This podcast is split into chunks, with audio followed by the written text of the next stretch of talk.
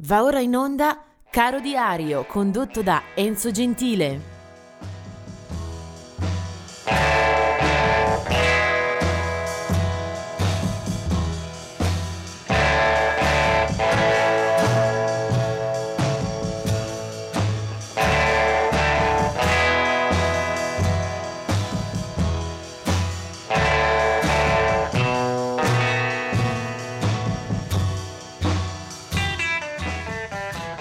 Oggi comincia il mese di settembre e allora buona giornata a maggior ragione e buon mese. Eh, parecchi sono i personaggi che affronto e che vado a raccontarvi in pillole. È tutta roba abbastanza buona, curiosa, interessante, anche se il meglio eh, arriverà appunto al termine, come, come sempre. Vediamo cosa attingere dalle pagine di Caro Diario. Tra i nati, nel 1933 eh, è la nascita di Conway Twitty, eh, in effetti il suo nome vero sarebbe Harold Lloyd Jenkins. È un uh, musicista che negli anni 50 già si eh, appalesa come membro del primo rock and roll, eh, poi rimarrà folgorato eh, dal rockabilly, dai suoni insomma tipici di quella Sun Records eh, e di quel eh, tipico eh, sound di Memphis a cui sicuramente eh, riferisce anche lui. scrive diversi brani, uno per esempio anche per Roy Orbison, ma poi passerà a incidere per proprio conto, a proprio nome, eh, alcuni grandissimi successi. Ne cito eh, soprattutto uno, It's Only Make Believe. Eh, Conway Twitty diventa poi un personaggio molto popolare anche in televisione. Eh, lo stesso Elvis Presley si dirà eh, essere un suo fan. Eh, poi altri brani, Lonely Blue Boy, Unchained Melody, che è una versione che in Conway Twitty è molto particolare. Insomma, va in classifica con singoli, album e diventa un personaggio eh, di grande rispetto, rispettabilità, eh, morirà poi nel 1993. Del 1946 è la nascita di Barry Gibb, eh, uno dei eh, fratelli, eh, uno della famiglia dei Bee Gees, eh, britannici, anche se poi si sono formati eh, da bambini e in adolescenza in Australia, ma il loro grande successo eh, comincia con la metà degli anni 60, quando appunto come Bee Gees sono tornati in Inghilterra e diventeranno una delle formazioni, uno dei marchi più popolari della musica con vendite stratosferiche, centinaia di milioni di dischi venduti, eh, sia eh, nelle classifiche eh, nazionali che in quelle di tutto il mondo, con alcuni spunti che poi rimarranno anche eh, nella storia, ad esempio del cinema, come eh, per la colonna di Saturday Night Fever con John Travolta.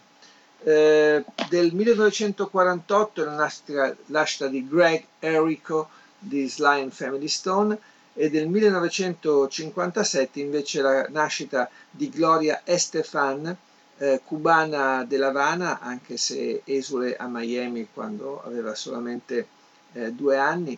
Eh, la sua carriera inizia come cantante del gruppo Miami Sound Machine, un, eh, una band di musica commerciale giusta per ballare in quella band eh, milita anche il eh, percussionista, manager e produttore Emilio Estefan Jr.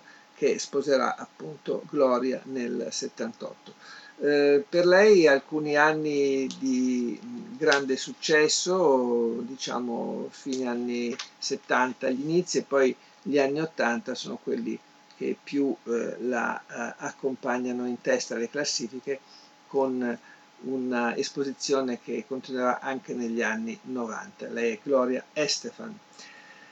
Del 1963 è invece Grant, Le, Grant Lee Phillips, un cantautore di buona mano, di buonissima fibra, eh, del 1963 la sua nascita, poi eh, negli anni 90 e poi 2000 lo troviamo sia dalle file del gruppo Grant Lee Buffalo e poi anche come solista. dalla California la sua scrittura eh, trova spunto e trova sede per alcuni album veramente molto molto buoni.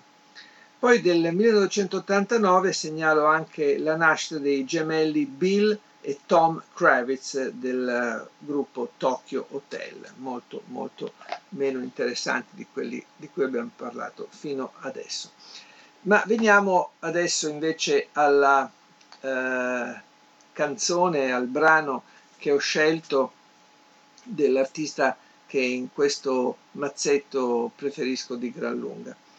Lui si chiamava Robert Lee Burnside ed era nato nel 1926 per poi eh, scomparire invece proprio il primo di settembre del 2005.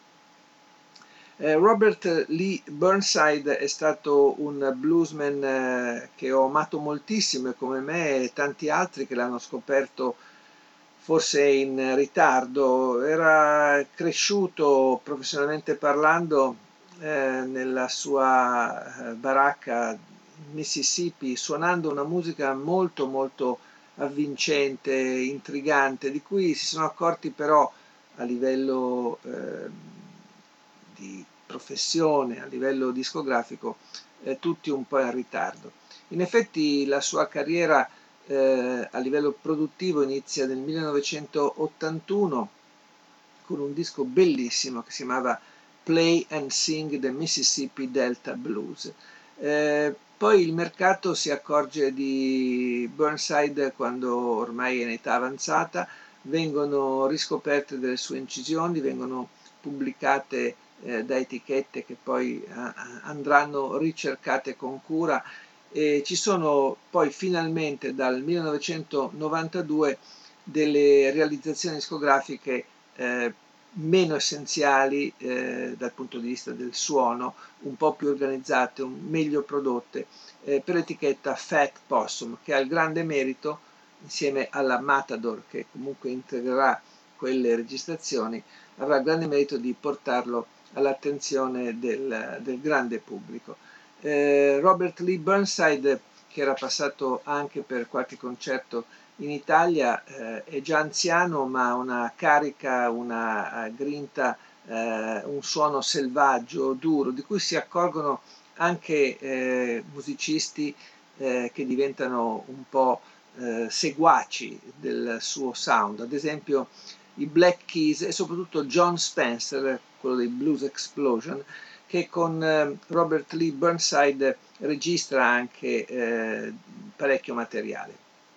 Burnside va considerato come una specie di eh, capostipite di un certo sound in cui si incrocia eh, il rock, forse qualche tossina punk e poi soprattutto il caro vecchio polveroso blues delle, delle origini. Eh, per quanto eh, mi piace ascoltarlo, eh, vado a eh, pescare in un album eh, che eh, riporta tra l'altro dei brani anche tratti da diversi repertori. Questo disco esce nel giugno del 1996, si chiama Ass Pocket of Whiskey ed vede appunto l'incrocio anche a livello compositivo, oltre che in sala di registrazione, di R.L. Burnside con John Spencer Blues Explosion. Eh, il pezzo che ho scelto per questa eh, puntata eh, si chiama Shake Him On Down ed è un brano del 1937 scritto e registrato in origine da Bocca White, eh, un brano registrato a Chicago, eh, un periodo quello molto doloroso per l'artista perché aveva, fare, aveva avuto a che fare con eh, il carcere duro eh, americano.